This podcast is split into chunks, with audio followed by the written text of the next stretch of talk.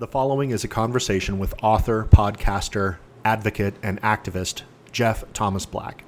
He is the author of the audiobook, podcast, and Substack titled Full Dashclosure Awakening from the Human Exploitation of the DoorDash Singularity. Jeff and I talk about his time as a DoorDash delivery person, and we do a deep dive regarding his research about manipulation and exploitation tactics used by the app based gig economy company algorithms, and much more. This conversation is not for the faint of heart and takes a critical look at aspects every app based gig worker faces, regardless of whether or not they wish to acknowledge the pitfalls of the platforms. I hope you enjoy it as much as I did. From high atop the bottom of the Willamette Valley and wherever you may be, my name is Tim. You have returned to the Rideshare Beware YouTube channel. Welcome back to my living room. When I first started this channel, I was wondering how long it would be before I would be able to talk with either of those that influence me or those introducing alternatives to the cliche conversations surrounding the gig economy. I didn't want my channel to have the dead blow droning of the typical advice and warnings so common to GigTube channels. I wanted conversation that would induce thoughtfulness and alternative reasoning to the gig, gig economy conversations. My next guest, I believe, does just that. And I think his journey is just getting started to what I believe will be fruitful endeavors. He is the author of Full Dashclosure, the book and the podcast, and dare I say, the movement. He's done a tremendous amount to help propel my channel, and I thank him dearly for that. Please welcome author, podcast, and activist Jeff Thomas Black. Thank you so much, sir, for being here. My pleasure, Tim. Thank you for inviting me. So, to set the foundation for the conversation, uh, I want to dig into a concept that you introduce in your book pertaining to DoorDash, and that is market simulation. Um, can you address and articulate that concept for listeners and tell us how that pertains to DoorDash or any other gig company? Sure. Sure. And not just actually to, to DoorDash or any gig company, although it does, but to every thing and everyone that interacts with an app. So, what is an app? An app is not the internet, an app is not unfiltered information. An app, the entire concept of an app is that it is a closed system which has a functionality and a purpose. And in that closed system, you as a app user, whether you're in the gig economy driving for Uber or doing last mile delivery for DoorDash, or whether you're a consumer trying to order your lunch, you are getting the information that is served to you in this app from an inorganic simulated market as opposed to real market data that is balanced out by supply and demand and finds a market price by that. And so what's what's the important part of a simulation is if you're not subject to market forces, then you can set your prices as you wish. You can set your conditions and rules as you wish. So what an app becomes is the world that you step into when you use it. And I don't think any of us, certainly not myself, who spent two years uh, actually delivering last mile delivery for DoorDash, completely understood what we were getting into when we signed up for apps and started using these apps as our way to interact with shopping, as our way to interact with work and labor and as our way to interact with with consumer uh, choices. And so we all have to take a step back and realize that if you believe in capitalism and the market economy and all of those things and you know you'll hear you'll hear propaganda about how other systems are bad and other systems are good. Well the fact is that apps are not free market capitalism. Apps are their own little monopolies.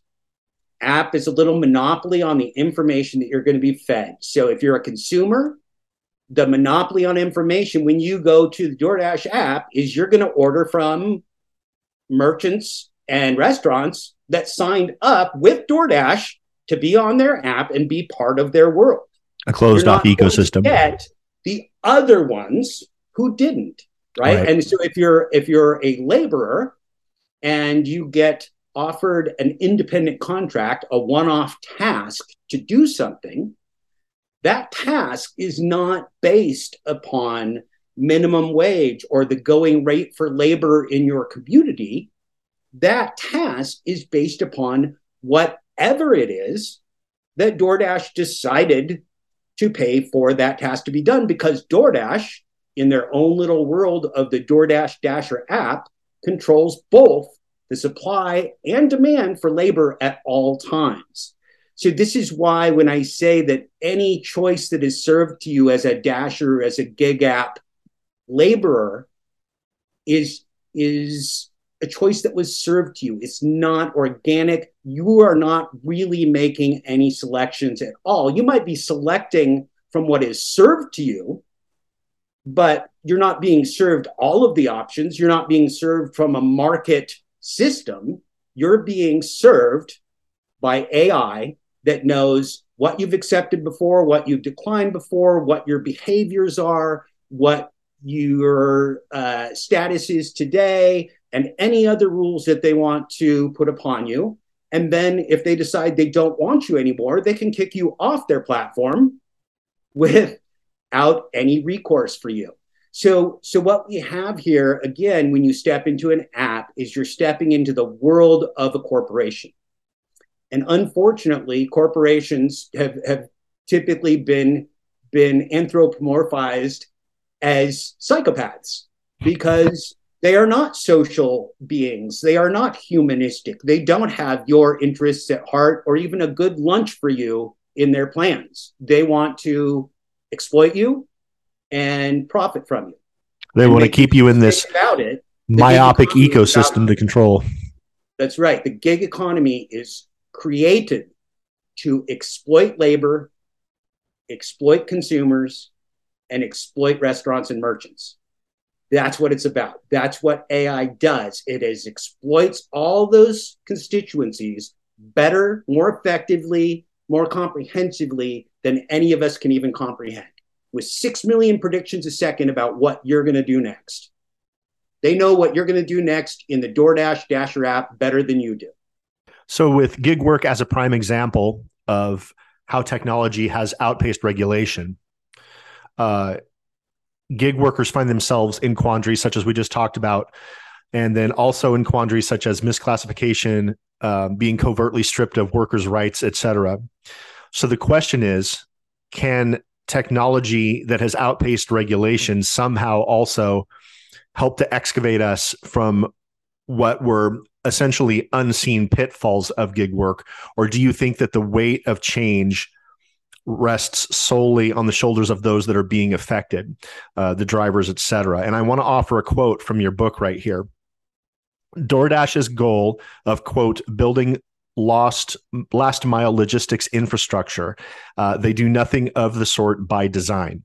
Uh, so when I think of last mile delivery, especially when I was in the workforce, um, I would think of places like UPS, FedEx, and perhaps some independent contractors. Um, someone that was due to their specific skill set, experience, perhaps uh, seniority, was offered a task through a company um, to to focus on their last mile services. Now uh, we have companies like Walmart that employ Uber Eats drivers or DoorDash drivers to uh, to take care of these last mile scenarios under what you were just talking about. Um, a, a, a, very um, covertly constructed ecosystem, a very myopic ecosystem where they decide how much the task is worth, and also kind of who gets it. So it may it, it may not wind up being the best or um, the, the, most thoughtful driver or whatever. It may just be who's closest or more um, in a more sinister pattern, somebody that has a higher acceptance rate. So, um, I guess can technology dig us out of that as much as it's put us in it, or can uh, is it solely on us um, a workforce that is ever shifting. 60 to 70% of gig workers wind up leaving the gig workforce after six months. Is it up to them and up to us to make the bigger change? So, first, the first thing that we want to say about AI, which is we can just call these systems AI, artificial intelligence in general. Not, not that it's you know it's not one algorithm, right? It's an entire system that is putting out output to the app. So output to a dasher that presents an offer, output to a consumer that presents the restaurant options. By their nature, they are biased in a couple different ways. AI is trained on human behavior. And what are humans?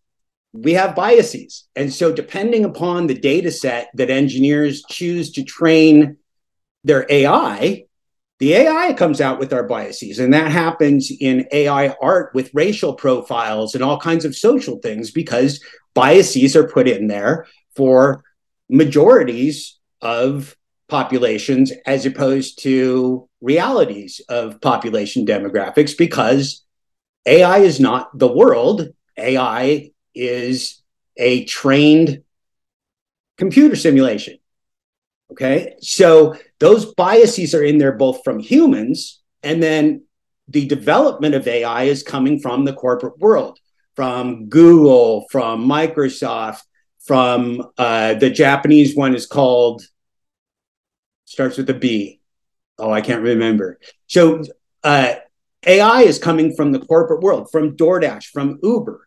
Now, that AI is obviously being designed with nothing but a profit motive.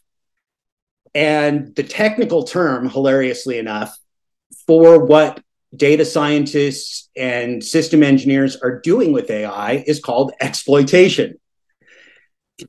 So, by definition, these systems are created to exploit humans and human markets, human businesses, human economies. So, the answer to your question, unfortunately, is that technology, just like oligarchs, will not save us from itself. Oligarchs won't save us from oligarchs. Technology is not going to save us from technology. Corporations won't save us from corporations. Uh, nuclear bombs probably won't save us from nuclear bombs. Right. That's a great one.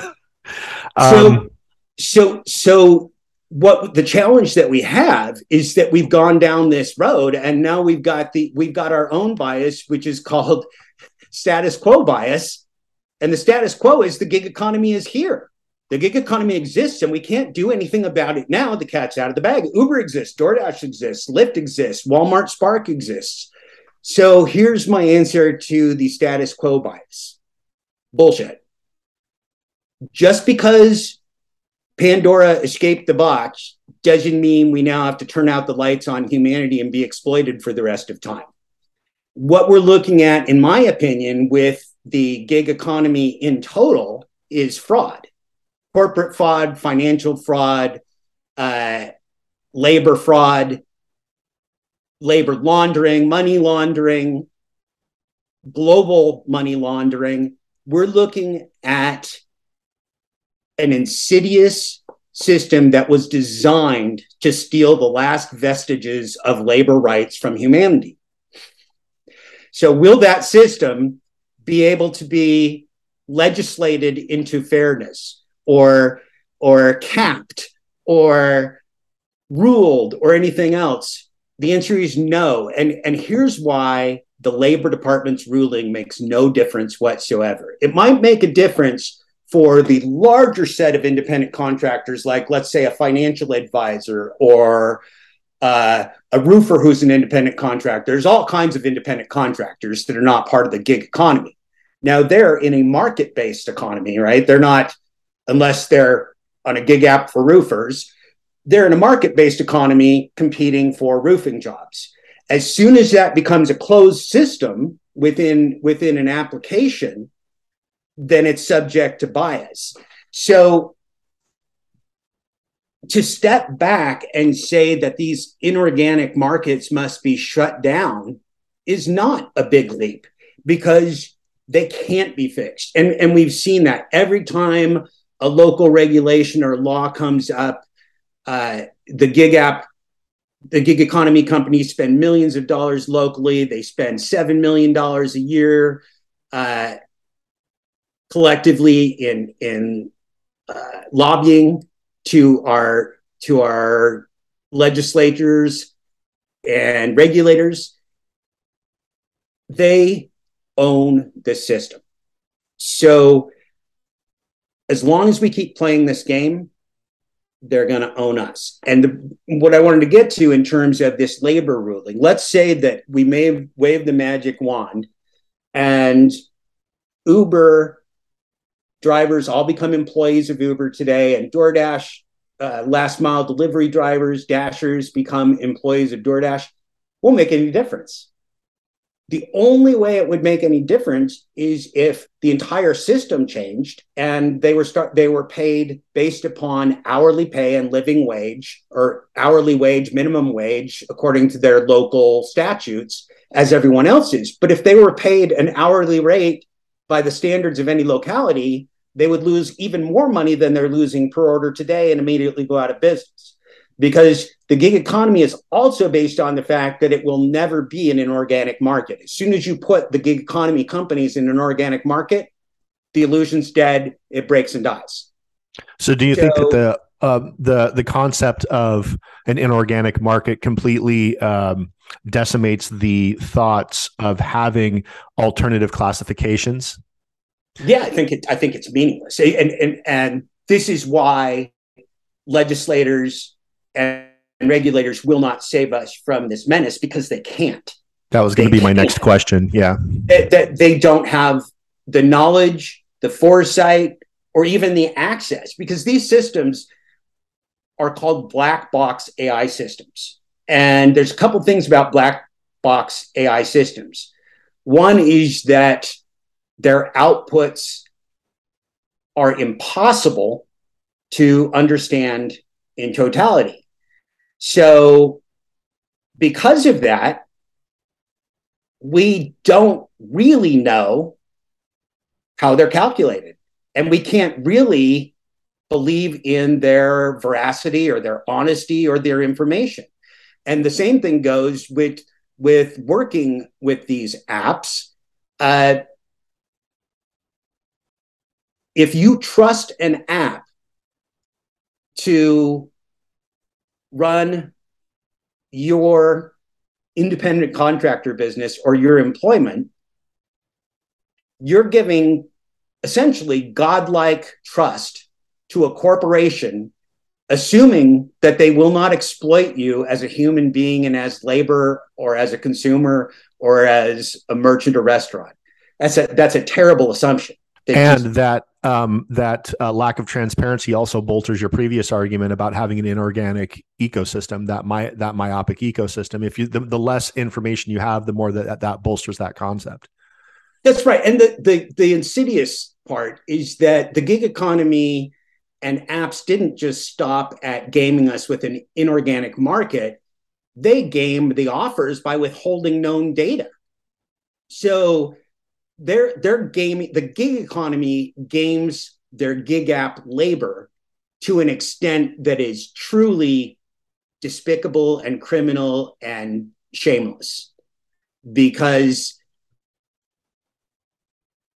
they did not get informed consent from any of these users to be exploited, to be deceived, to be bait and switched, to be coerced and to be gaslighted mentally by these apps. And that's that's the part is that these apps don't just direct our physical bodies. They direct our emotions. They direct our reward and and penalty you know our, our reward centers our, our dopamine our charge that we get from from the sounds that our smartphone our makes. anxiety.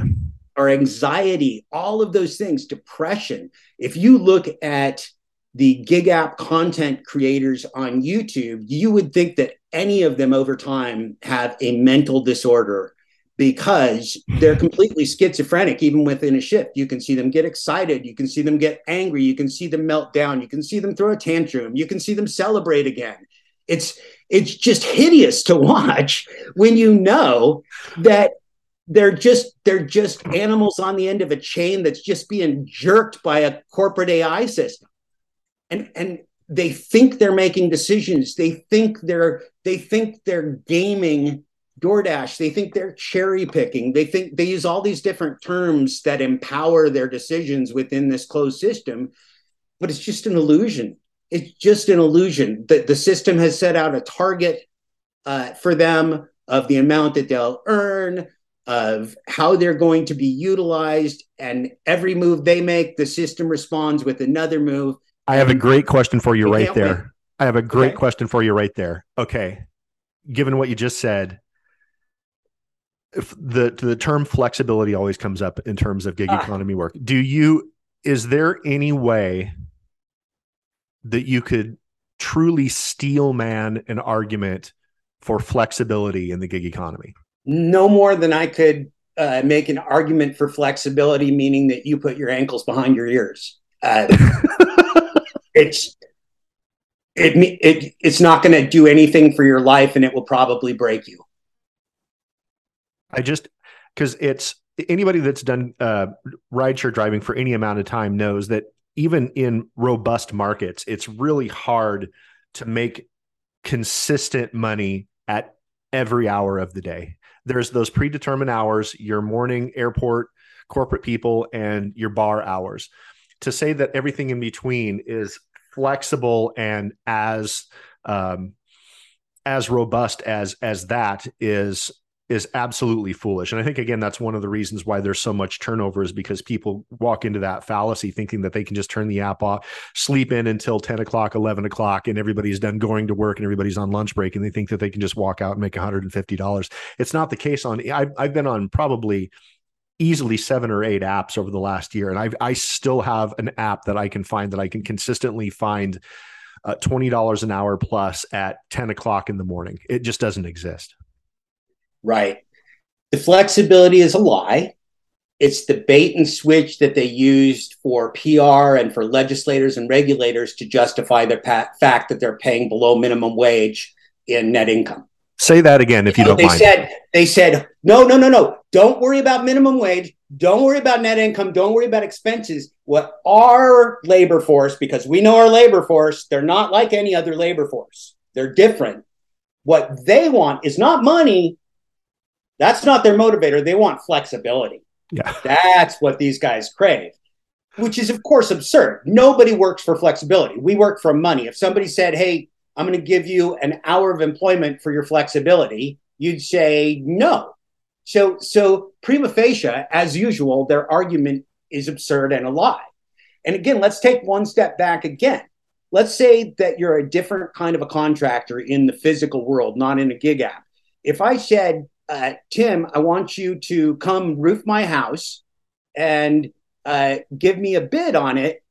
So, uh, and you say, okay, great. Uh, when can I be there? I said, now, you know, I can't, I can't really let you see the house, but it's 2000 square feet and it's a single level. So just give me a price and you're not going to do that because you've been in business too long. You have no idea how many gables there are. You don't know what the roof line looks like. You don't know if a simple ranch, if it's a simple ranch or some kind of a custom thing that's going to take you a million years to do. And, and that's what these gig app companies have done and gotten away with amazingly right under the noses of our legislators and regulators who are asleep at the wheel is is to allege that independent contractors are making decisions when they're not giving them the sufficient and necessary information to even make a logical decision. So the entire thing is a lie.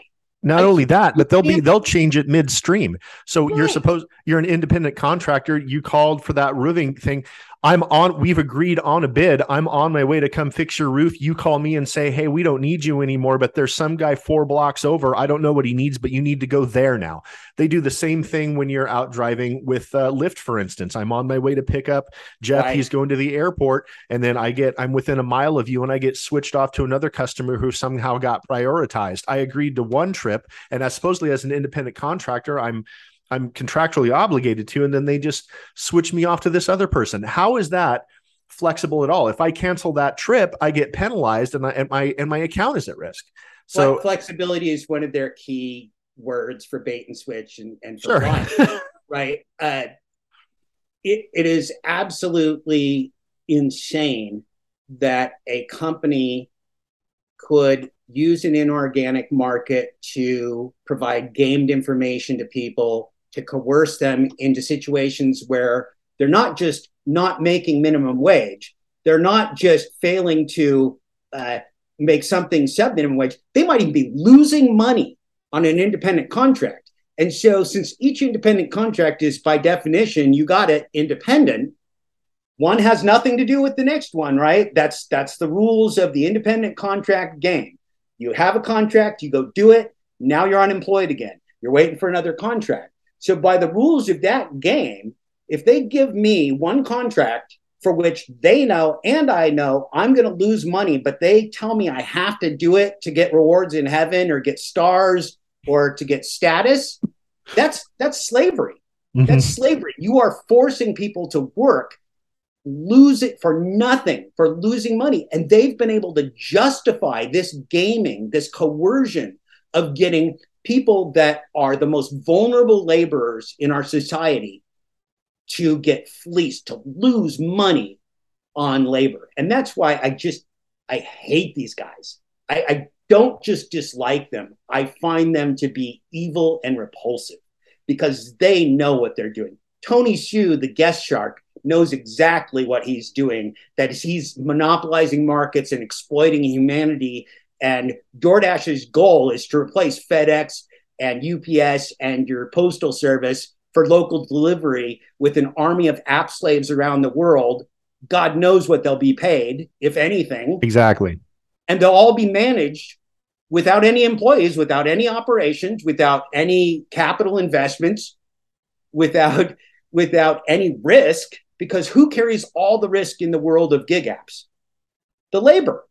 So yep. you're losing money or not making money.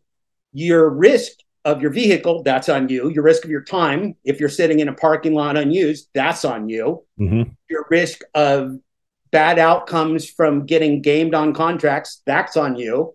Your risk of inflation, because you know all these companies they celebrate inflation because they get a higher percentage from the raised prices in their commissions and we make less money as as gig economy workers because our gas went up, the price of our eggs went up, and everything else. And so, if anybody that's been doing the gig economy since pandemic times knows that it's just been this constant race to the bottom, this just ever present daily race to the bottom. And sure, Jeff, maybe you're making less money, but we tell you where you're going now. Isn't that great? Oh, we're not going to tell you how your wages are calculated, but now you know where you're going. You've been asking for it for a decade. You won't mind if we just take an extra 7% here and there arbitrarily, do you?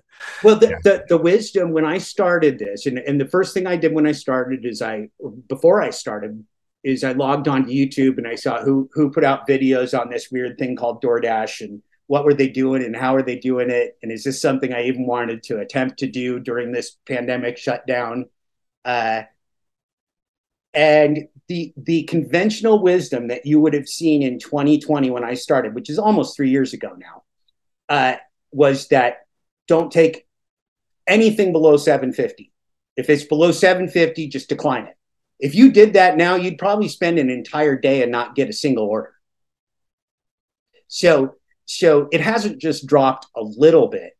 It's dropped a lot because i i just as on a lark i turned the app on uh, when i was in town a couple weeks ago and i got offers for 225 and three dollars and two dollars and just just absurd stuff. So part of this is because our economy is having a rough time because pandemic's over, because the pandemic uh, extra cash that was put out there is gone, there are more laborers coming into the gig economy anxious and desperate for income than ever before. And so, what that means in these closed markets is that they can now pay less than ever before and have a never ending supply of, of gig labor. Yep. And so the human beings in the gig economy and in corporate AI are a lost cause. Don't do it. I mean, it's it, it thinking you're going to win against corporate AI is no different than thinking you're going to go beat the the chess computer that's beat all the grandmasters in the world. You're, you're not gonna you're not gonna win. Chess has been solved by computer AI. You well, will never win. To your you point, never win against corporate AI. Never. The point that you just made um, addresses something that has bugged me since I kind of started shouting back at the machine, and that's that when I speak to other drivers or other gig workers, the biggest pushback that I receive is, well, if you don't like it, then just quit. But the point that you just made is very salient in that, you know, now things are getting out of control inflation wise and cost wise. I mean, my auto insurance literally just yesterday went up $80 and my rent went up 80 bucks. So I'm $160 in, in deficit starting this month uh, that I wasn't the last 12 months.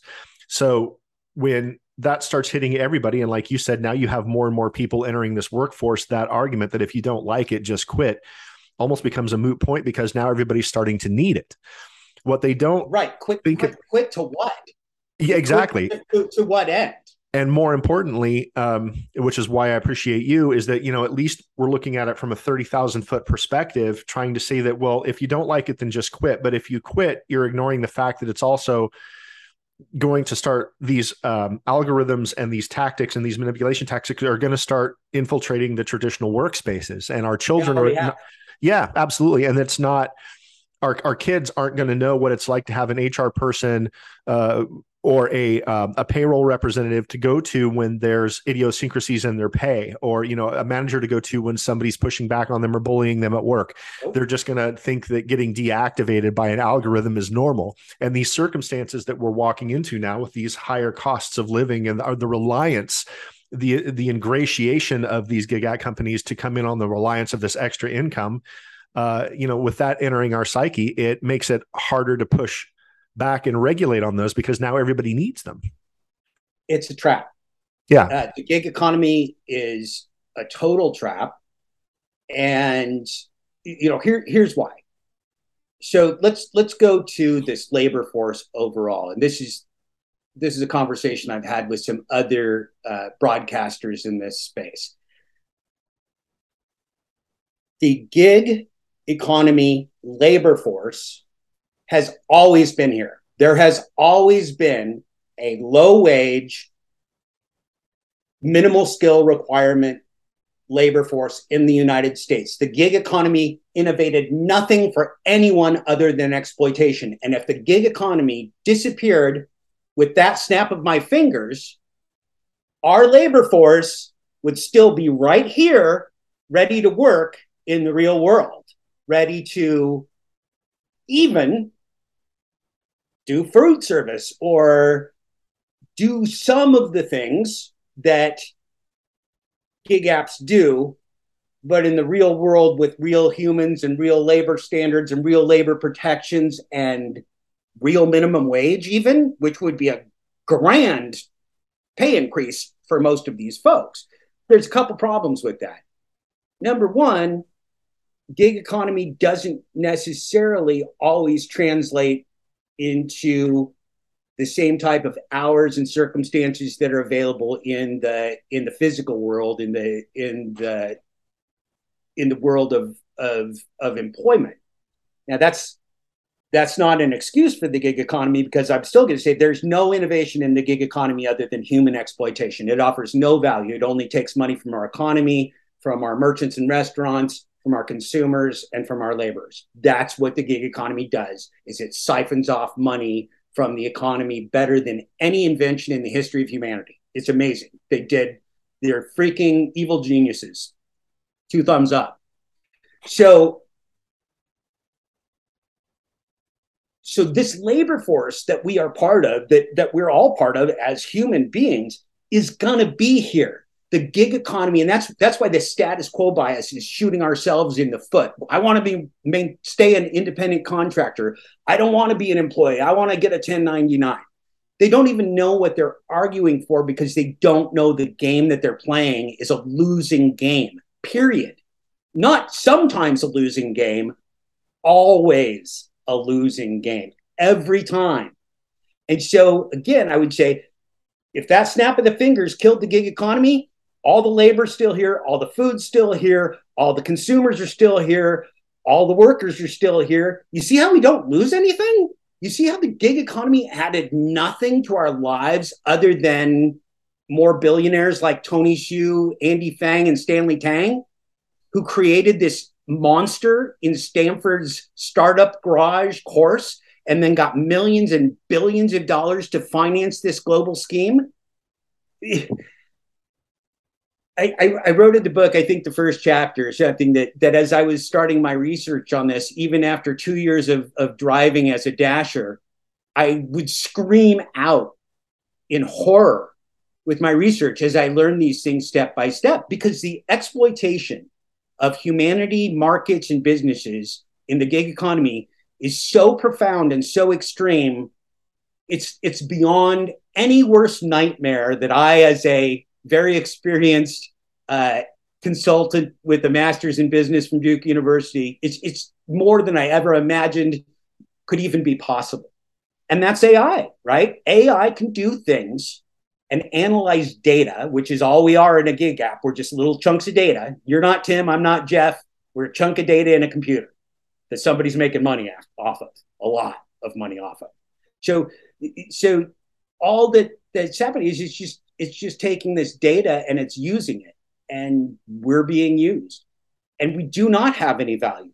We are ubiquitous. There are millions and billions of humans to be used by the evil empires that were were started with Uber and DoorDash both of whom, by the way, are involved with SoftBank, one of the one of the great funders of, of startup scams across the world. I mean, this is this is again global market monopolization. This is global labor laundering and money laundering.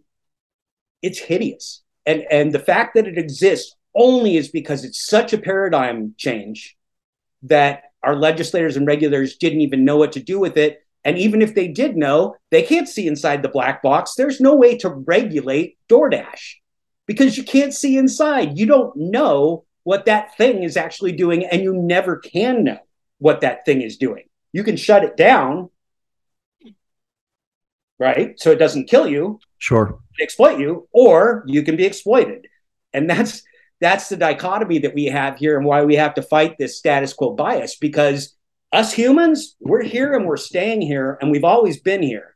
The gig economy just kind of sailed in on the pandemic when we were all uh, locked in our houses and going nuts and, and couldn't get the groceries or food or labor that we wanted to, to get at that time. So one other X factor continuing existence is is just anti-human, literally anti-human. So one other X factor that I see in all that is how easily these things become politicized, and I think that that's just part of our human condition, especially given you know the last several years in our Western politics. But do you think there's any way that we can keep politics out of the conversation long enough to actually address uh, the technological issues because it seems like if I advocate for alternative classifications or if I advocate for um, workers' rights, now I'm a I'm a libtard. If I if if I say anything about becoming um, you know, edging towards the employee-based model. Now I'm a now I'm a hillbilly and a Trump supporter. I'm trying to you know aim for conversation about the middle because, like you were saying earlier, you know, this is such an unprecedented time in labor we've never really seen anything like this before and the people that the people that are using it are the ones that are outpacing regulations it's in their hands and so we have to start forcing a different way of thinking a different conversation about solutions other than the old school like you were saying independent contractor versus employee model do you think there's a way of getting people out of that um, that that antiquated pocket of thinking where it has to be red or blue black or white right? It's all about it's all about the pay, uh, the risk, the benefits, and and by the way, uh, on let's let's just talk about risk for one second. On risk alone, we take out everything but risk, putting all corporate risk, operational risk, time risk, inflationary risk, and business risk on America's and the world's most vulnerable labors is despicable, unthinkable. And that's what the gig economy, again, is based upon is the fact that they didn't have to, they, they're going to use the poor people's car and they're going to use the poor people's risk and they're going to use the poor people's time and poor people's labor. You know, it's a great deal for them. It's, it's a great deal for the gig economy, but it's it's never a great deal for the for the gig worker because as soon as you put that business risk into it, the risk reward ratio doesn't pan out. And I found that out myself. I did probably in a couple years and 40,000 miles of driving, I probably did about $8,000 of damage and maintenance needed to my car to do that.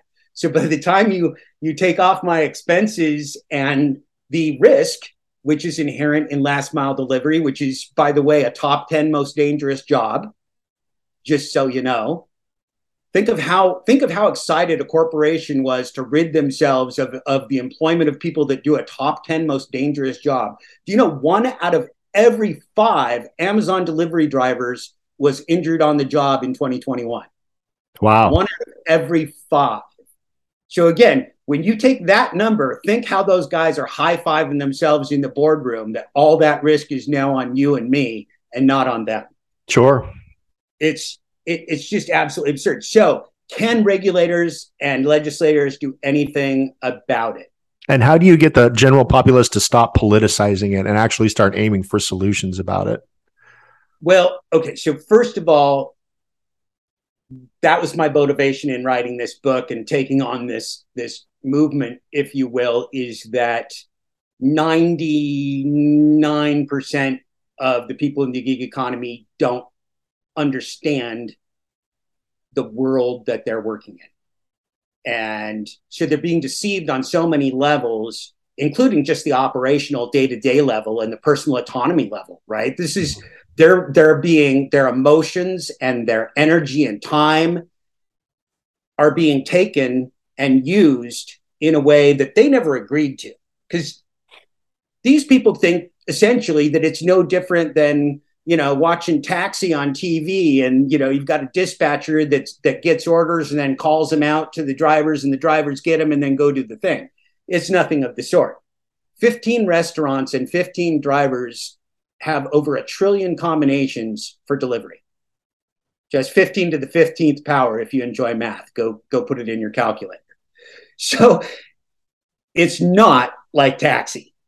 So so this is a reason that the politicization has to stop is that we're politicizing something that is completely not understood. Once we understand it, if you want to make the argument to me that with informed consent, you're going to go into a closed environment labor contract where you're managed by AI and here's that labor contract. I could see that model. Am I excited about it? No.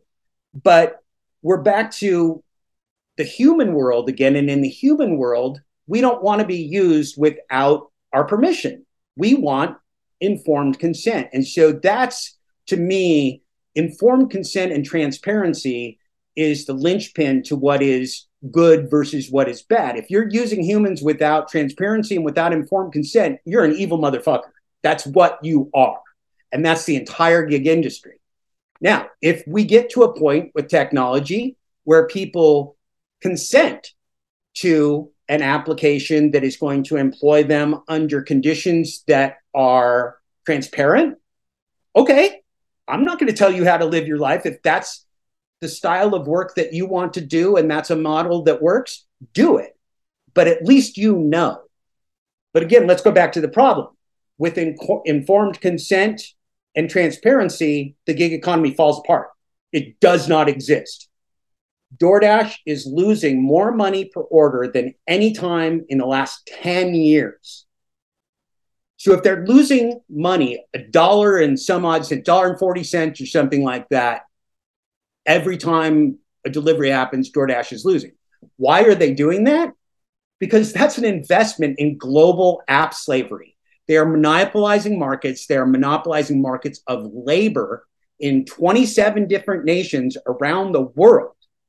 Are they willing to lose money on last mile deliveries to monopolize labor in 27 countries, you're damn right they are, because that's a real investment.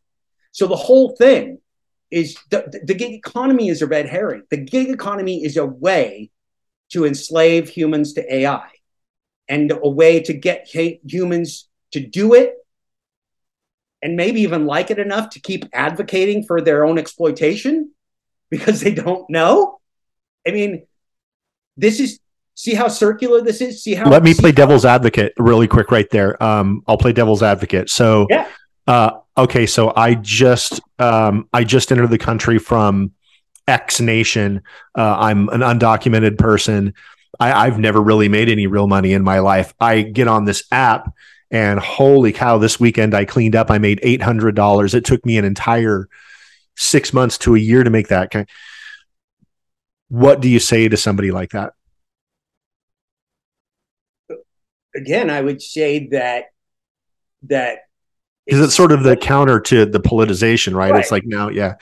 It, but human exploitation is not a good trade-off for quick labor there have there have always been employment agencies. There, I lived in an immigrant community in Oregon that was about half Russian immigrants and about half Hispanic immigrants. It was primarily a, a agricultural community, and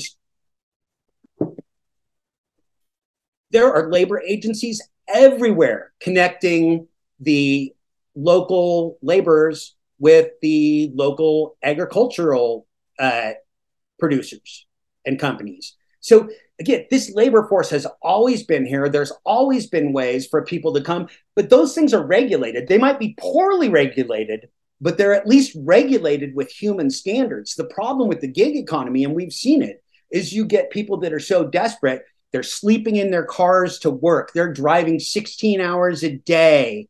They're they're doing very unhealthy things that doesn't just put the risk on them as a human being, the risk is also on society. You've got millions of distracted drivers stuck in emotional turmoil on their smartphones, driving around our streets all day, every day, and they're killing people. That's proven. It's not, it's not hyperbole. The distracted drivers of the gig industry could kill you or me or our family members. That's how bad it is. And everyone knows this, but the gig economy, because it is what it is, it's based upon human exploitation, doesn't care. Because if you get in a wreck and kill somebody while you're driving Uber, they don't know you. They never did know you. okay? So it's not their problem. It's society's problem. It's the problem for the people who died and their family, but it's not Uber's problem. Sure. Now, here's here's the deal though that's a conscious corporate decision, just like pumping out uh, drugs into the market that are going to get people addicted is a corporate decision to get people addicted to opioids. Collateral damage. Putting out drivers all over the road that are looking at two, three, four smartphones at once, multi apping with gig apps, has cost to our society negative externalities of car wrecks and people getting killed and people getting grievously injured and everything else without any accountability whatsoever. So, this dirty secret completely again what about mothers against drunk driving i mean drunk driving's got nothing on the people on gig ops now drunk driving in the united states absolutely does not cause the mayhem that the gig economy does and i've I've hit on mothers against drug driving driving a couple times because sooner or later they're going to get this. And here's part of my research when I looked into this is that on both Android and Apple platforms, the technology to silence all notifications while this thing is in motion is in every app. That's native to app design to silence these notifications while we're in motion. And in other words, to not distract drivers and not get people killed. Now, do DoorDash, Uber, Lyft, and everybody else silence this thing? No, because they've got money to make. They've decided that a few dead or a lot of dead humans around the world are less important than making sure that you get five DoorDash offers between here and where you and two miles down the road, which you will. Right. And if you want to keep working and not get logged out, you're going to have to keep touching this screen and keep declining these offers and keep giving the reason you decline these offers and everything else. They're going to make you interact with this thing so many times, they're going to drive you crazy if they don't drive you off the road or into another car.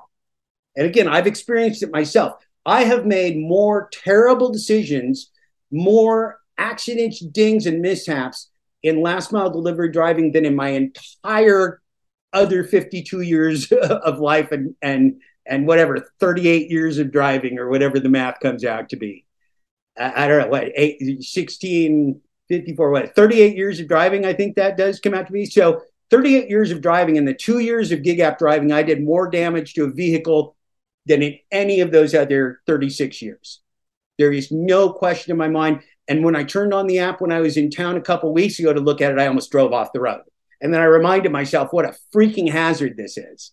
So, so it doesn't matter how you keep piling this thing up. The rabbit hole goes to the center of the earth. The way that this thing is exploiting humanity without consequences and without regard to even human life. So again, I'm going to say the gig economy is anti-human by design. They are willing to take your life, your money, and your time and not compensate you for it and not be accountable for it.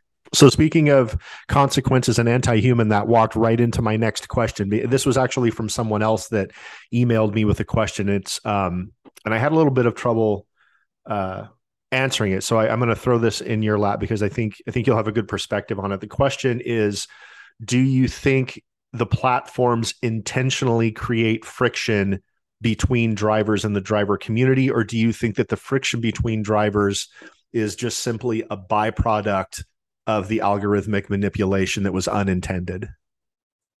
I think that the, it's all intended. Uh, they certainly intend it between uh, drivers and consumers. Definitely, because it's the old uh, it's the old misdirection. If drivers hate consumers and consumers hate drivers, nobody's looking at DoorDash, who's the real uh, who's the real perpetrator. Right? Sure.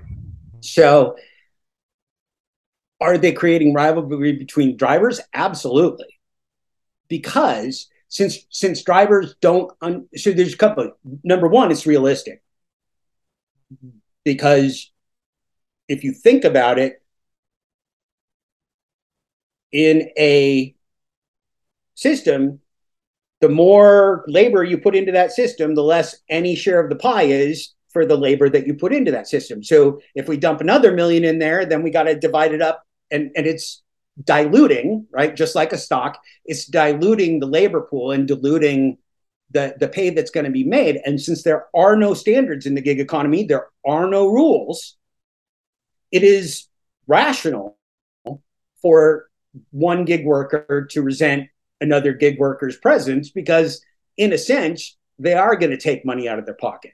Right. In another sense, it's very irrational because this isn't a market based economy. And the number of dashers on the road at any given time is the number that DoorDash wants on the road at Great point. And if they want more, they'll call it more. And if they want less, they'll kick a whole bunch off or make it so you can't schedule. So, so in another way, it's completely and totally irrelevant to the market because it's not the driver's choice. Because it's not it's it's it's not up to how many the number of drivers the supply and demand for labor is is set in an artificial way in an artificial market. Right. Now i'm going to throw another way that it that the rivalry is logical again it's logical in the fact that any of us that have been doing this for a long time or watching this industry for a long time feel the race to the bottom.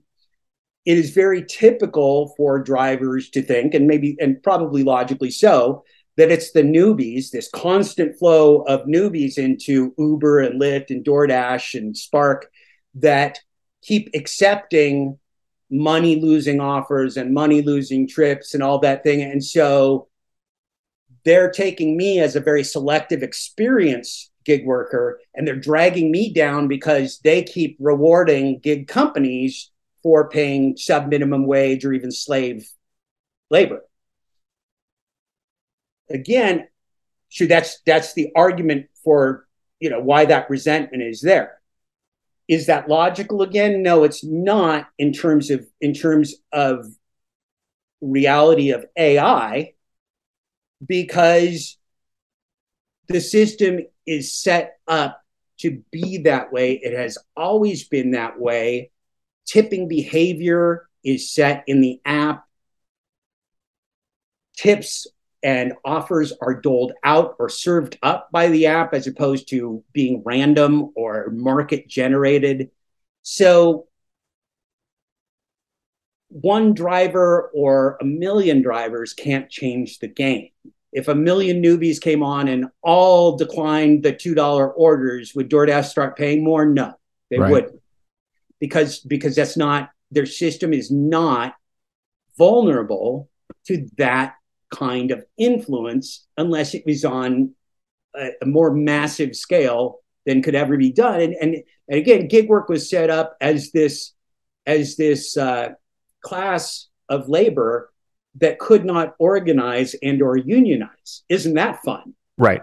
Seven eighths majority needed so, to unionize. So the idea the idea that somehow this labor force could come together and and rage against this gig app machine it just can't happen. And so, so that the the word or the term I came up with when I started this research was the log outage. How do you beat these guys? How do you beat the gig economy? We all turn it off and take the app off our phone, and we win.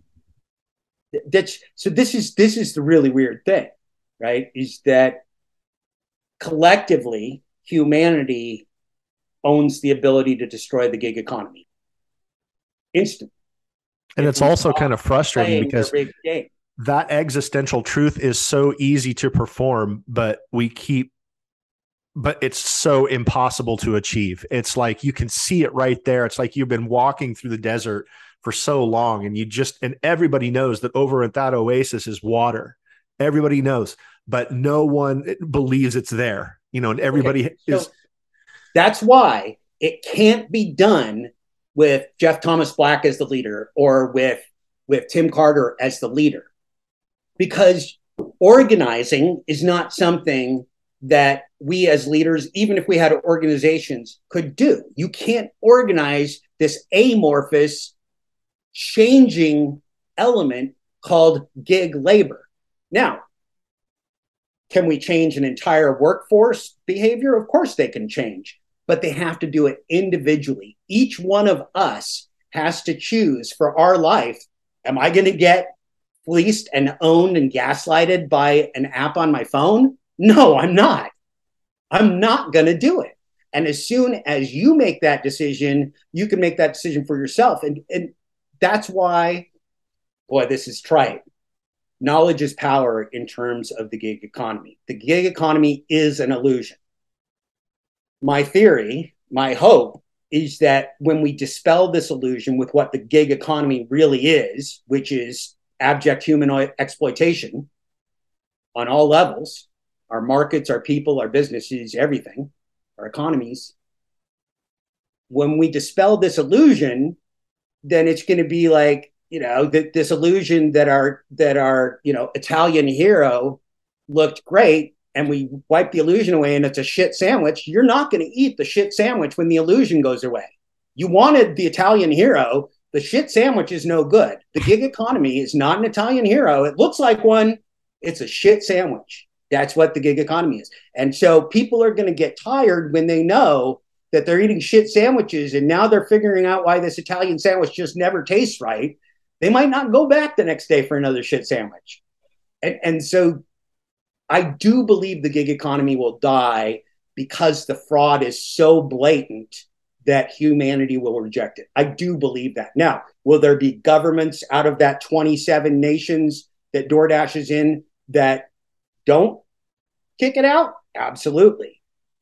The other thing that's happening is that you can private label this stuff. And I, I say in the book, any unscrupulous business owner or dictator or corporation could run a workforce or a population with DoorDash's AI. That's how powerful it is. If you put a smartphone in the ha- in the hand of everybody in Malaysia, we could just run all of Malaysia's labor force through the DoorDash gig app. And that's what DoorDash would love. And they just want just a small percentage of all the all the employment activity in, in Malaysia. So so this is this is the challenge is that private business owners uh, in the chapter I just published today, there's uh, the Nebraska University Stadium now has DoorDash managing their food delivery from their vendors to your seat. So those guys just welcome the vampire into their house because DoorDash is designed to exploit labor.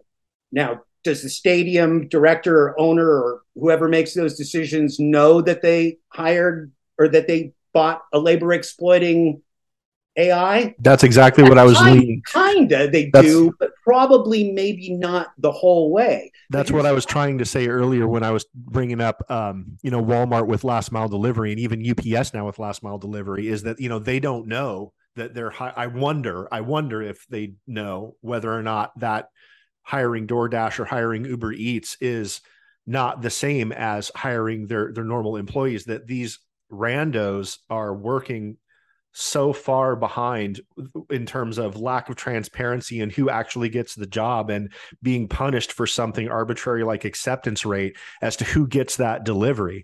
That's exactly where I was going. That's a great point. You know, bring some of your you don't know who and why this person is getting to bring this food into your stadium as to where before you you had someone and this was their nine to five job they, they had um, a set of credentials that you appreciated they interviewed they have a job and they're delivering to your customer base and that's why your customer base is going to come back you don't know anything about this person how they got the job and how Well, they're being let me- exploited Let me be clear. So, so the DoorDash system is actually supporting the vendor, the stadium vendors, in delivering to the seats. So this is all happening within the stadium, but on a DoorDash system.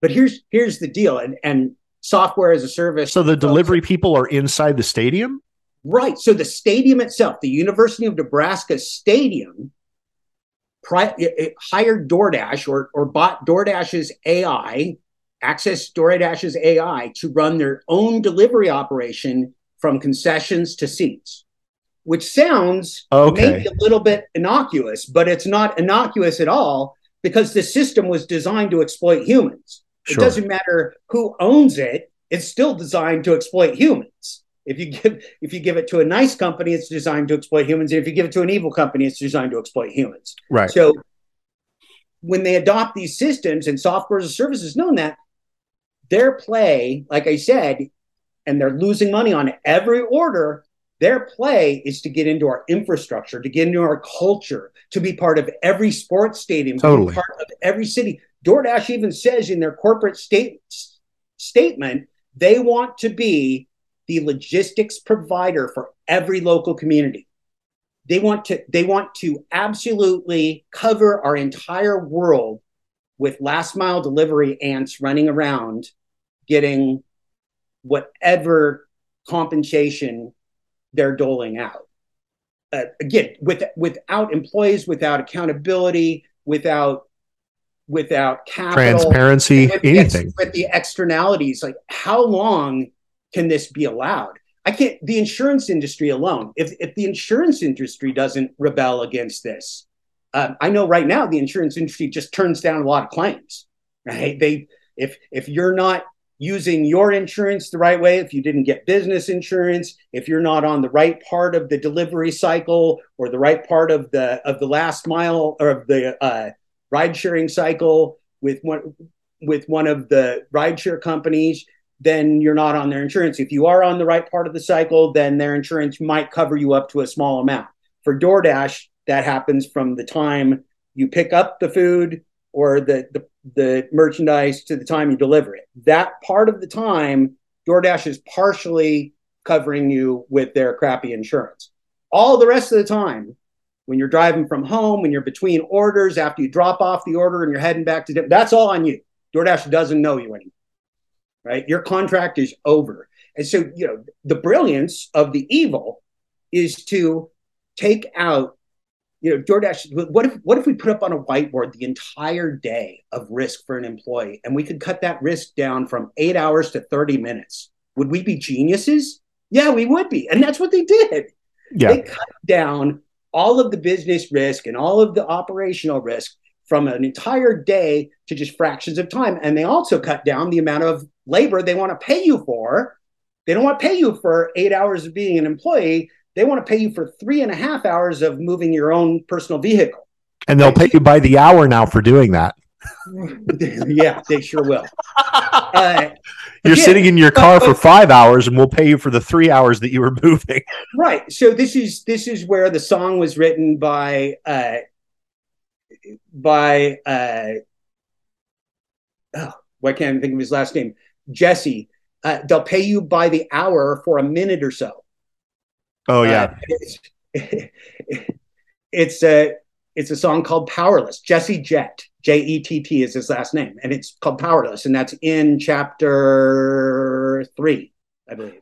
Chapter so let me talk about consumers for a second. Now I know that the apps they look at us all as consumers. That you know we're the the worker and the the person receiving the product. But am I wrong to think that even though it may be through ignorance that the person receiving the order that I'm just going to call the consumer, the person that's ordering the food and receiving the food, are complicit in this um, in this whole thing. And I'm I'm to give you a little background as to why I kind of think maybe they are.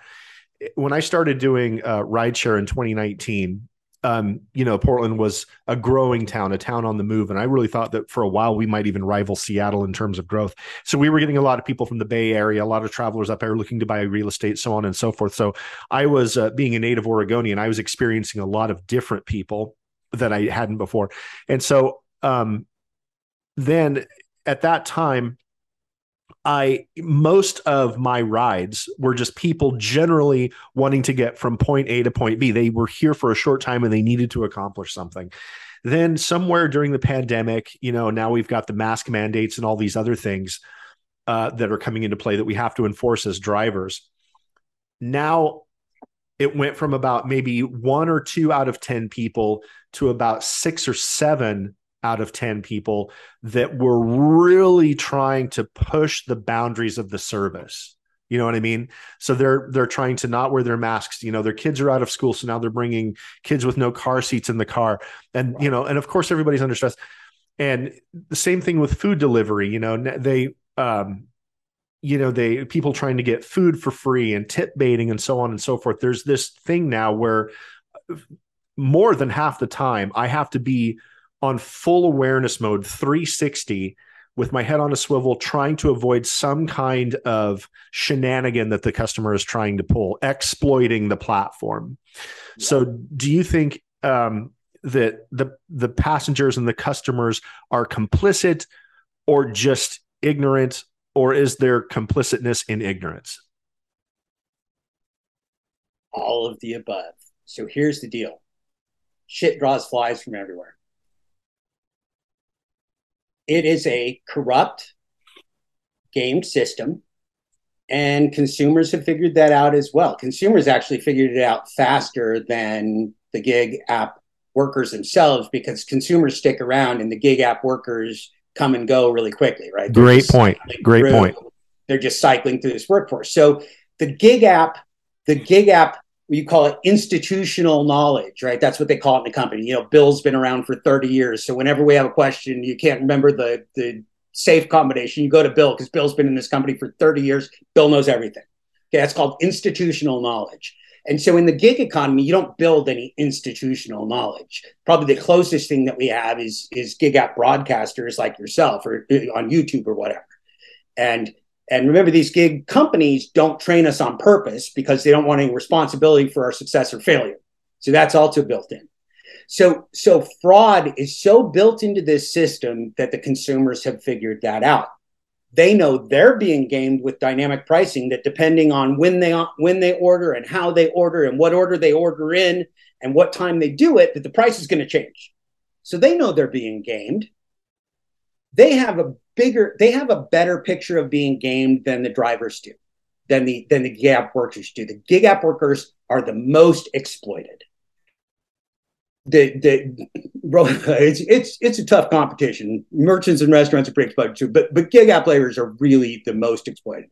Consumers figured this out and so are they using that? Yes they are but it's also built into the system that as these apps make suggestions of lower tips and make suggestions of lower prices and make suggestions of discounts and free this and free programs and and repeat customer programs like DoorDash calls their DashPass. As those things come in, all of those things are designed to lower the price to the consumer.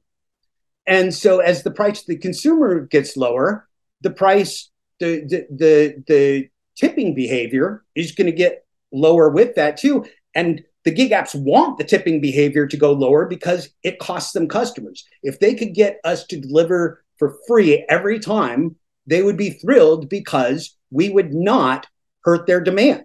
Right now, there's an elasticity of demand, right? For $5, lots of people want a hamburger. For $12, not so many people want that hamburger. So they want to sell a lot of $5 hamburgers, not a lot of $12 hamburgers. Sure. We're just a $5 hamburger. That's that's what we are. They're not going to give us $12 because we're a $5 hamburger now. So so the gig companies are setting it's a setup. Nobody in particular can be blamed for going into a fraudulent system and behaving irrationally. Number agreed. one. Agreed. Okay, so so let's talk about shit drawing flies from a from a business perspective. In uh, my home, my former home, hometown, if you will, of Portland, Oregon, where you live now. Um, I happen to be in Bloomington, beautiful Bloomington, Indiana, by Indiana University right now. Uh, had a, a big story come out a few weeks ago about a ghost kitchen. And a ghost kitchen is another deception and, and fraud of the gig economy is it they added they figured this out during the pandemic that if they put a couple other brands under the Denny's roof or under the IHOP roof, that they could look like they have more restaurant choices than they do. So, in the terms of the shit drawing flies, who took that to an extreme? Somebody in Portland, Oregon. A Portland, Oregon uh, company opened up a ghost kitchen with 75 brands under the roof. Yep, I went there. Many of them overtly sharing the same menu, mm-hmm. just with different brands. So there's a couple different points to this. Uh, they get more hideous as we go along. So be excited the first point is if there's 75 brands across the street and you're Tim's Deli and you do get coerced to being on DoorDash by by essentially uh, extortion because if you're not on DoorDash then you're not in this market that all these downtown businesses are ordering lunch from. But now Tim's Deli is on with 75 other brands in downtown in that downtown block and so you got a one in 76 ish chance of getting an order instead right. of, let's say that they had one brand under a roof, like most restaurants do, instead of a one in two. That's pretty damn deceptive and pretty damn awful if you're an independent business owner. So DoorDash is absolutely, and, and all of them do this. Grubhub did this, Uber Eats does this. They all colluded to create these false businesses and they even use the same names. So they're really colluding to prop up a brand that doesn't exist. Now, here's where it gets even worse. Not only did they have this 75 restaurants under a roof, but the CEO uh, is an ex con who uh, went to prison for raping and uh, imprisoning a 14 year old girl. And his CFO is a disgraced ex cop who was a meth head and fled to Florida on the run before going to prison. And this is so happening in Portland? That's that's the CEO and the CFO that jumped in bed with DoorDash to put in a 75 uh, brand ghost kitchen in downtown Portland. So, why was it a disgraced meth head ex cop and a child rapist that put this together?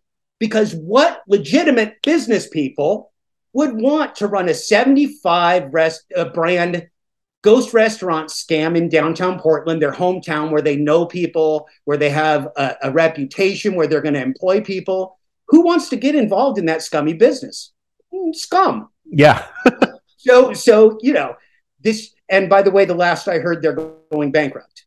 So, so good for them. So, so this is the amazing thing about an inorganic and corrupt scheme is that once it starts out off on, on that foot, it's never going to get legitimate. It's not going to be legitimate for for merchants and restaurants. It's not going to be legitimate for consumers, and it's certainly not a legitimate form of of employment of labor, and certainly not a legitimate form of employment of of, of contract labor.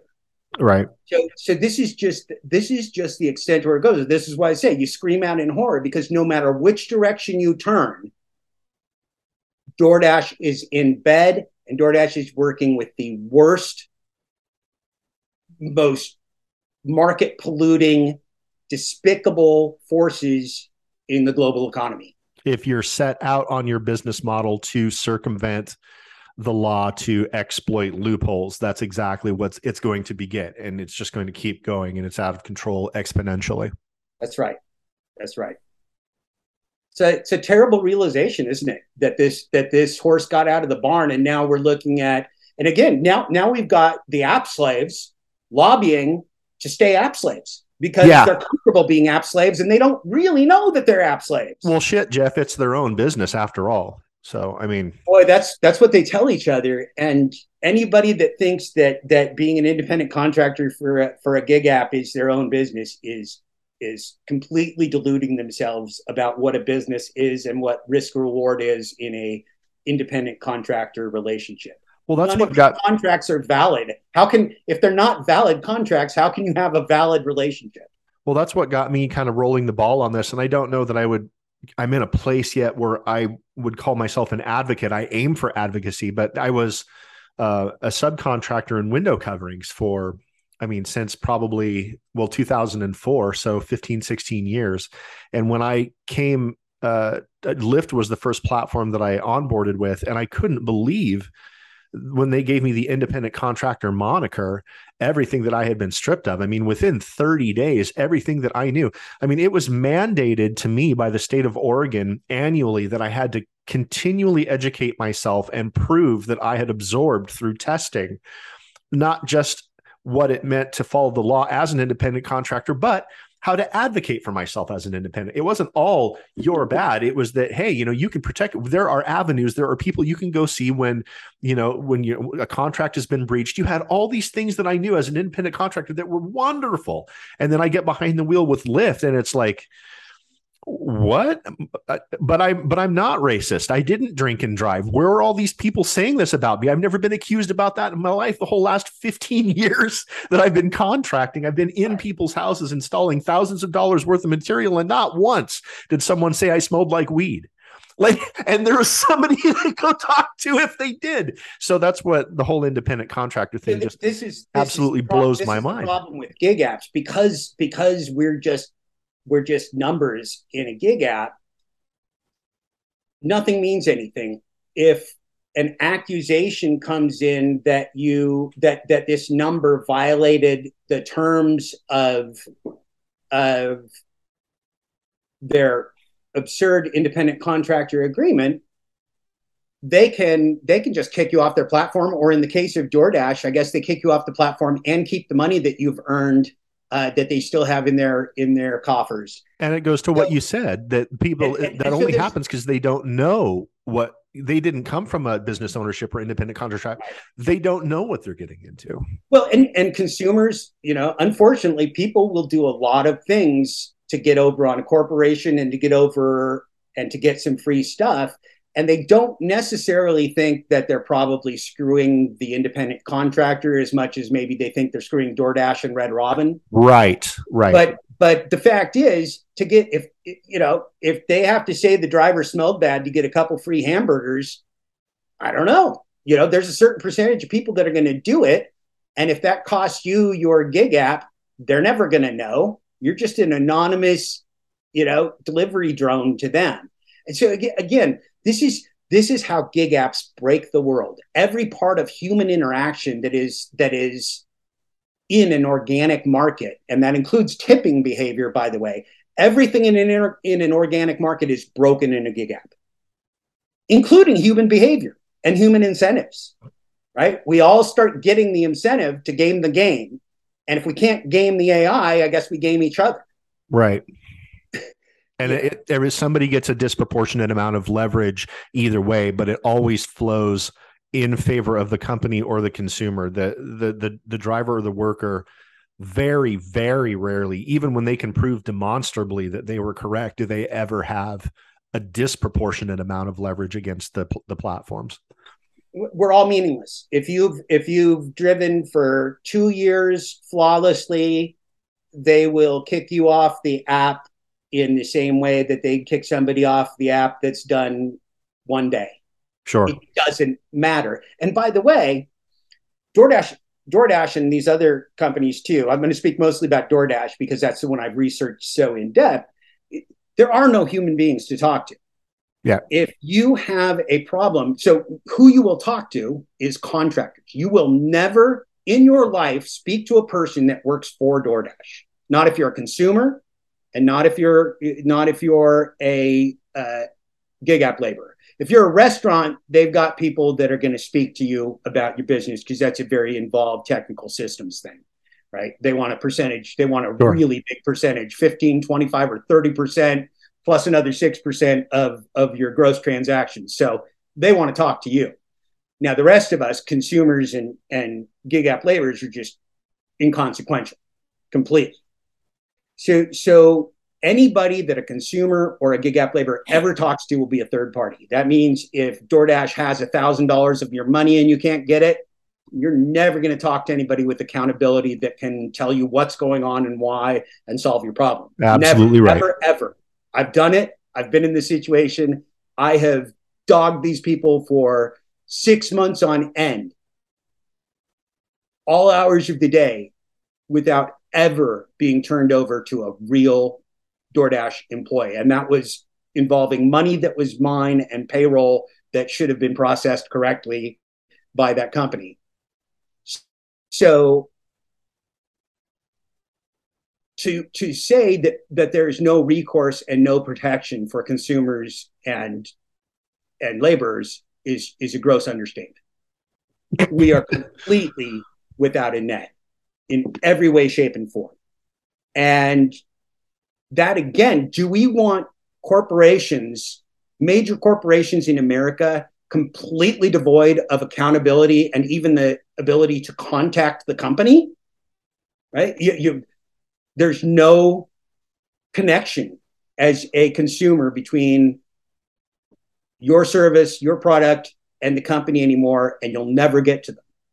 That's that's a really, really terrifying model in terms of customer service and quality.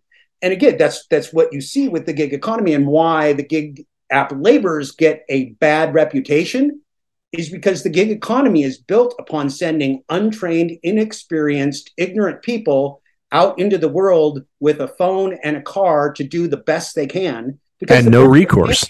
Because the best they can is good enough for Uber and it's good enough for Lyft and it's good enough for DoorDash and Grubhub. The best they can may not be good enough for this human or the human getting the food, but the best they can is that receipt not being canceled out in the system. That's good enough. And and DoorDash absolutely goes by that by that theory, as do the other gig apps, is that we're just commodified widgets, whether a consumer, whether whether we're a, a, driver, and they want widgets that work well. But if a widget doesn't work well, you just toss it out and grab another widget. We will never have any value in this system to anyone unless you think that the data engineers and marketing people and executives uh, somehow care about you and think about you, which I assure you they don't. That thing that you brought up about, you know, you're talking to a contractor. I just did a video on that about, you know, Uber driver support and everything. And that, that is my biggest pet peeve uh, is, and it's one of the things that I think most workers, laborers don't understand about these gig apps is that, you know, that that contractor is not there to help you. They're there to basically take dictation to protect the companies. You know, your the outcome of your problem is inconsequential to them at all. I mean, it's you. You They're know, not losing, empowered. It's not their fault. They're not empowered to do that's, anything. That's true too. Yeah, and and and that's and that's by design. Of right. course, they yeah. So to, they, it leaves you in this awkward space of limbo. Again, you can look at that as part of that um, that nebulous ecosystem that is so controlled, right?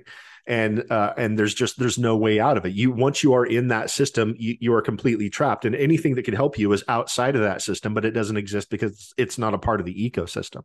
Right. And and and again, since they built this industry on black box AI, nobody can even point to a cause or to a rule or anything else. It just happens. Right. it just it just happens. Yeah. I went and did this thing and I did the thing and this happened. So here's an example that that is real tangible. I learned in researching and you can do it too. You can go on DoorDash engineering blog and watch all kinds of of of uh, tech talks from their data science and engineering of how they build the system and how they uh, everything that they do.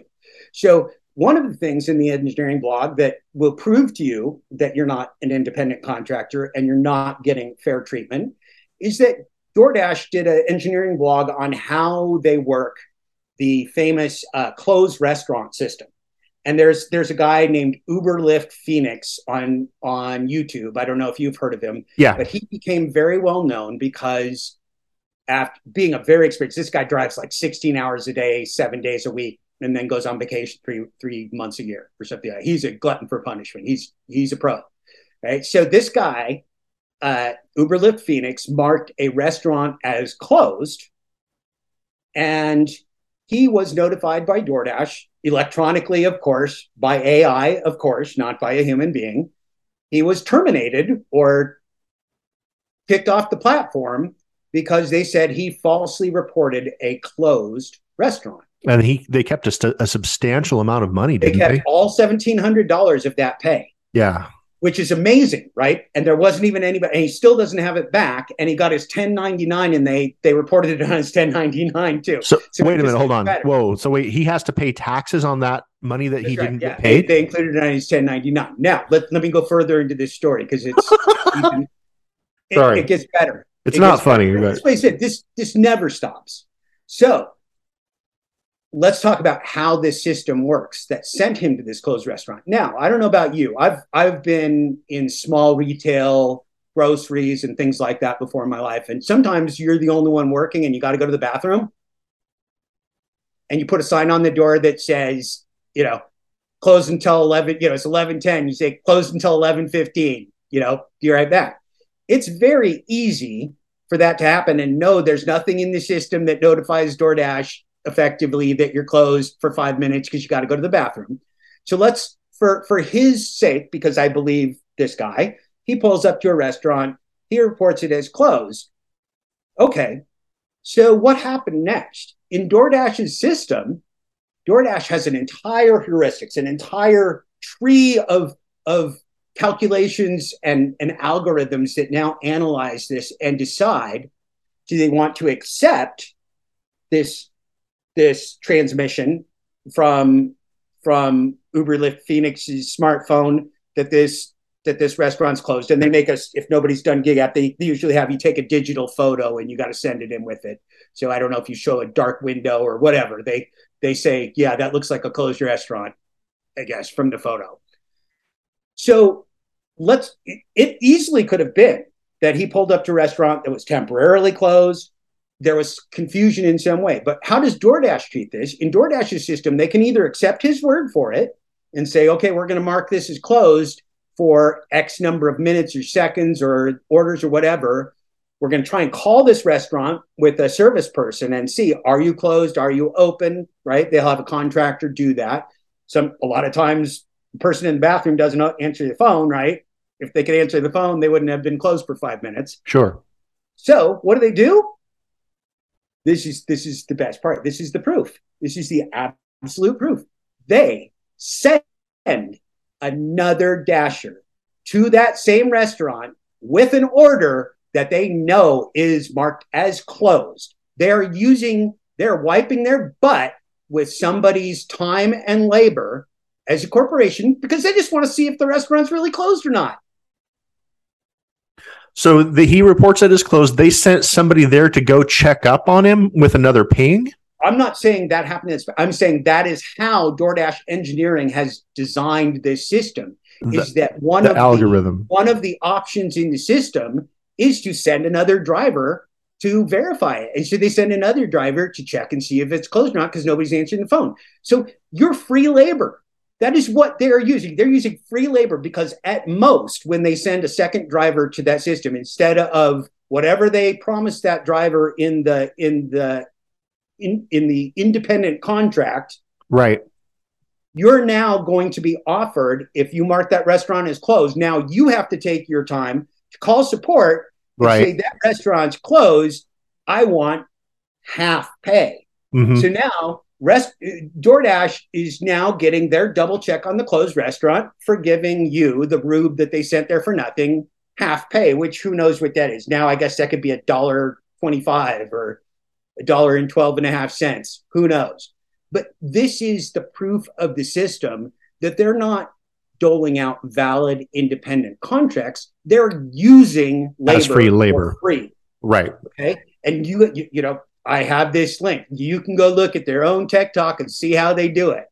So again, if you're telling yourself you're an independent contractor, I don't know. Like if you're an independent contractor, would you go to Phoenix to do a roof if the roof was in Dubuque, Iowa? I mean, it just doesn't make. I don't think that's a good contract right. if they send you to Phoenix and you well, and check this out too.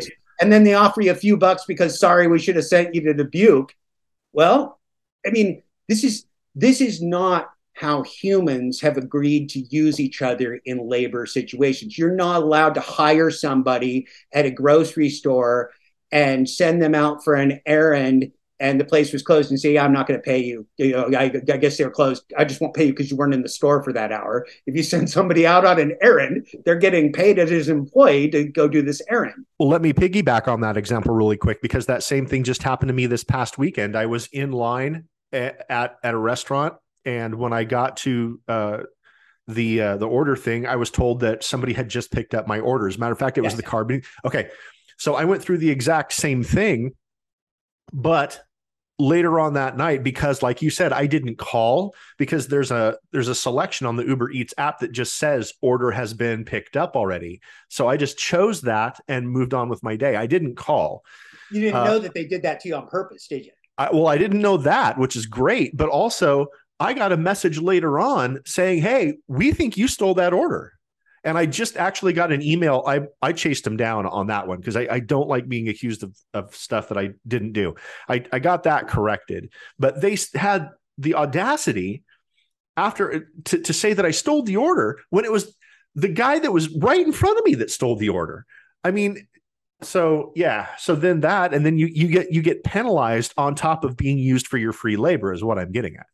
Right. And and so so people people have actually said to me, dashers have said to me, well, no, if if they if they knew why would they send me two dollar and twenty five cent offers because because they you know if they know I'm going to refuse them because that's what they know you're going to do. They're annoying you. They're gaslighting you. They're setting you up with expectations of four $2.25 orders that you reject in a row and you become so desperate, then you accept a $5 order when before you were going to hold out for a $7 offer. So everything that they do is playing you. And I'll give you an example of mine. And and I, you know, this is I can't prove it, but I know it to be true. I think Bill Maher does that on his on his show that I don't see. Uh, we have a home center here in Indiana uh, that's that's quite close, and it's it's a regional independent. I have been sent to uh, this regional home center three different times, uh, dashing in Bloomington. All three, I walked entirely through the store to the back of the store, which is about a good hundred yards after walking hundred yards in their parking lot to get to the to the contractor's desk where DoorDash picks up orders, only to have the contract desk look stupefied, pick up the phone, call other people, and tell me that the order had already picked up. Now that didn't just happen the first time I went to Menards. That happened the second time DoorDash sent me to Menards. And it happened the third time that DoorDash sent me to Menards. And when I called And when I called uh, support, they said, "Oh, well, somebody else picked up the order that happened." They said, "No, it doesn't happen. This is this this is three times I've been sent to Menards, only to be told that the contractor says he's so." Knowing what I know now, what was DoorDash doing? I guess parking my ass in the cold seat is what they were doing. I guess you know they have the ability if they want to slow down the system. There's too many dashers on the road. They can just all route us to restaurants that are further from our starting point for offers rather than closer. They can just increase the distance. They have every single tool in the universe, in their universe, available to manipulate what happens. There is no possible way three Menards orders in a row were all picked up by another DoorDash driver when I got to Menards within three minutes of getting the order. It didn't happen. Okay. So the DoorDash system uses labor for free. It enslaves people. It forces and coerces independent contracts that are money losing, which is by definition slavery. Well, and again, to your point, and using uh, kind of a similar example, I can't tell you how many times that I've been two or three rides or orders away from hitting a bonus. Right and then all of a sudden the rides just die. And I was, you know, paying after paying after paying after paying for hours mm-hmm. or even a couple of days, right up until I get to 48 out of 50, and then nothing. So okay, it's you know that of course you know now that every Uber and Lyft driver has has hit the same bullshit. Well, that's thing, right, and that's this what I'm saying is, is, like this it, is a common phenomenon. The old saying, you, yeah, they can give they can give you any goal they want and make sure you either hit it or don't hit it. Well, and it's just like the old, you know, 50 million Elvis fans can't be wrong. It can, it, it, like you said, three times to that place. It can't, it happens so many times that there's no way it's a coincidence. There's no way. Well, it's, and we know it's not because every Uber and Lyft driver I've ever talked to that's done one of their promotions has said the same thing that they got sure. close on one of these thing where they were going to get a X number of hundred dollar bonus or whatever, and they couldn't get the last three rides within the deadline. This right. is just this is just typical because again, let's go back to why was this AI system developed and who was it developed by? It was developed by a corporation to exploit human beings. That's it. Yep.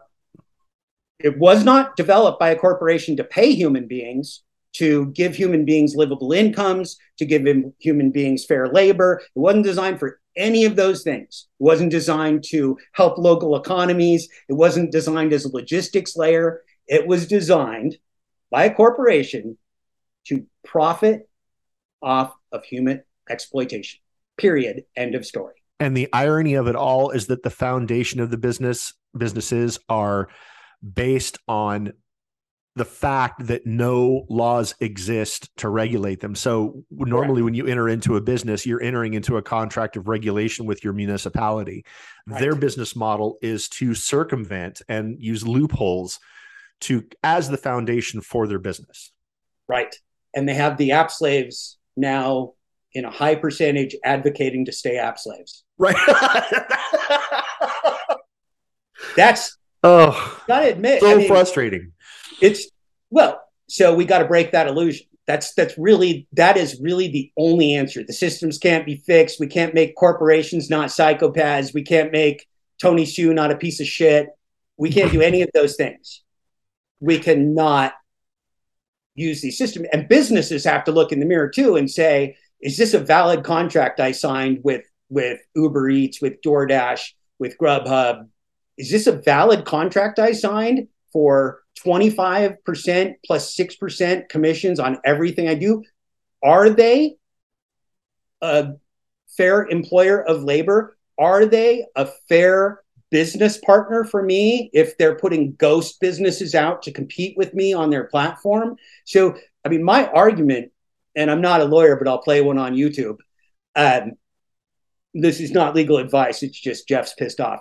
no, it's every single contract for one of these gig app companies should be invalid. none of them run a legitimate business. Period. So, so you know, honestly, if a regulator or if a if somebody with with power really ever stepped up in any of these economies and looked at it, they would put this thing out of business overnight because they would realize it's a parasite that's going to kill them. This will this will kill labor, and that's the point of my book. This isn't the end. This is the beginning of the end of labor as we know it. And if we buy into it, if we all give up our jobs to become free independent contractors working for AI, you've never been less free. I assure you, you've never been less free. I have two more questions. I could talk to you forever, um, but I this one's kind of hard, and you can. I'm going to actually give you the option to opt out of this question if you want. Uh, um, like so, uh, my risk never gets reduced. I like this. Are are gig tubers good for gig workers? Yes or no, and why or why not? Yes, because gig apps exist. This is the world we live in today. If yeah, uh, since we can't snap our fingers and make it all disappear, this is the world that we have to live in. It's realistic today. There are people who pay their rent and child support and buy their food and everything else off, off their net income. Even if it's sub minimum wage income, it's still above zero, right? Mostly, hopefully. So, what the gig tubers tend to do, or the YouTube content creators, I think I usually refer to them as, they give a lot of tips and tricks. They give some enthusiasm, some support, some companionship, uh, some empathy to the journey. So I think in general, all of that fills a void that the gig companies left on purpose by never training or giving any information to allow their their uh, independent contractors to be successful at the tasks they're going out. So nothing is nothing is monolithic here. On that side, the the YouTube content creators are or TikTok, uh, some on Twitter, some on you know any different platform. That's a really great thing that they're providing for this community, and they have built communities, which is why they want this status quo. They've got these communities, they've got the status quo. They believe they basically understand how it works, and so as human beings, that makes us want to stay right there. But the upshot is it doesn't work how they think it works. And so most of the content creators are driving around in their cars, entertaining people and smelling their own gas and probably making as much or more money off of content creation than they are off of being a gig app independent contractor. Because this is this has become a sub industry in and of itself. And it's also like everything else we're people. It's ego involved right? We're performing we're out there we like sharing we like being funny. All of those things are helpful. Spectacle. Yeah and and and none of that is i like writing because i love it when people read what i write. I like i like like getting on here and speaking because I like to share my passion for this. So we're not shaming somebody for want to, wanting to share their thoughts and be on camera. The problem is most of them are grossly incorrect about what's happening and they believe they're influencing what they're not. So their advice isn't good. Right? They're advising people to be part of this program and that program and go after this promotion and that promotion and do this and do that. When in reality, since there are no metrics and no standards, those things are all vaporware. Those things don't exist. Right? If if if I give you a goal that you'll never reach, it's not a real goal. It might get you to move, but it's not a real goal. Sure. And an example of that, a very simple example, is any gig app has hot zones where it highlights areas when you're not being paid, when you're not on their clock for that fraction of time. It highlights where you could go next if you want to you know, get your next independent contract. Well, guess what? Those aren't real. That's not the real world. It's not really busy there because it's lunchtime. That's a simulation. And it's not even the same simulation for you as it's me. It might send me to Southwest Portland and send you to North Portland, completely different directions because nothing is real. There are no rules. I can show you hot zones that aren't hot zones. I can send you to a hot zone that's a cold zone because I want you just to sit in a parking lot and not see a whole bunch of activity. It never ends. This is this is inviting a vampire into your house. You're never getting it out. It's the whole. It's the whole to this end of the earth. It's it's it's. You will never get to the bottom of it. The only thing, the only answer for humanity is the log outage. It's to it's for all humanity. It's for all businesses. It's for all consumers. It's for all laborers to log out of these gig apps and never log back in. Or we can become slaves to technology and the world will end in somewhere around three years. I don't know. 50 50, right? How are sure. we going to decide? I mean, and so the, the, the, the, the, I'll plug, I'll plug Full Dashclosure, awakening from the human exploitation of DoorDash singularity. I just published chapter four on Substack today, and it's a doozy. And let me tell you, in that chapter is a very credible, knowledgeable person who gives a credible prediction that we'll all be dead within three years because of AI.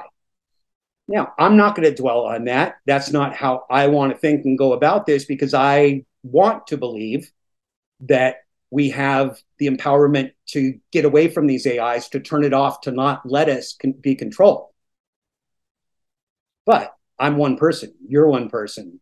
We're all, you know, con- getting the entire world to to follow our plan is a rough go. So I don't know. This is this is a really scary thing, and people need to read Full Dashclosure with with open eyes before they participate in this gig economy in any way, shape, or form because you might be doing yourself in. You might just be committing uh, cannibalistic capitalism instead of predatory capitalism. And it might just end us. And and I man, I wish that was hyperbole. I wish that was just, you know, a horror film. It's not. It's not. Let me ask you one last question and then let's promote, yeah, promote everything that you've got. Let everybody know where they can find you. And I'm definitely going to leave links um, all over this video. So I, I, definitely, you know, I put out a video recently saying that I, I, I put your works right up there with Alex Rosenblat, who wrote Uberland. I think that those I think that those two books need to be read before anybody goes into the gig economy. If I had my way, for sure. Uh, my last question is: Give me some positives that uh, that you took away from your experience as a gig worker, and possibly some, if possible, some existential positives moving forward. I think that's an easy one. We are a workforce that exists. We are human beings. We have relationships with each other. We have music we have intelligence, we have empathy, we care for each other, we share a community of people that have labored in some very difficult jobs under very difficult circumstances. We can come together if we choose to.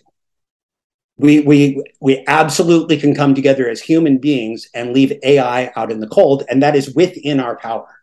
So to me, that's a reason that I still want to get up in the morning and I still want a future for my adult children uh, is that I want to believe, I have to believe that we can still walk away from the thing that's trying to kill us. I really, really need to believe that. And I hate to say need to because now now we could accuse me of deluding myself. And if there's anything I try not to do in the book, it's bullshit anyone, including myself. It's called Full Dashclosure because it tells everything that I got to tell. I'm holding nothing back from anybody. There are no secrets. If you want to know something, I'll tell you. Uh, so that is the positive is that we were here before the pandemic, before the rise of the gig apps, before the rise of the of the Uber and Lyft. There were taxis, there were town cars, there were delivery services, there were courier services. There were a whole bunch of ways that people got these things done since 99% of retailers and 85% restaurants never in the history of our country had delivery prior to the pandemic. So if everybody in the economy could get along without these parasitic killers of humanity prior to the pandemic, we can most certainly do it now. We existed before, we will exist after, unless we let it exist after us. And that's the choice we have to make. Do we want to defeat AI gig apps or do we want them to defeat us? Because it's one or the other. You can't play their game and win. It's only a losing game. Promote your book again, promote your podcast, and tell everybody where they can find you all over the internet. Right on. Uh, the book is Full Dashclosure, and my name is Jeff Thomas Black. And if you put either or both of those things into your Google uh, or whatever other search engine you use with or without chatbot enablement, you will find me. Uh, the book is being published in digital form on Substack as I finish it, as well as other articles uh, that go along with it as I create the content. It's it's an iterative process because I'm learning every single day about this amorphous moving blob that's trying to kill us, just as I'm writing every single day about this. This is this is a moving space. Uh, AI and chatbots have now crept into the picture in the last few months. So everyone is talking about this space, but they're not talking about mostly the gig apps and the gig app workers because we're kind of the forgotten people. We're the labor force that they don't want to hire, they don't want to look at, they really don't even want to know we exist.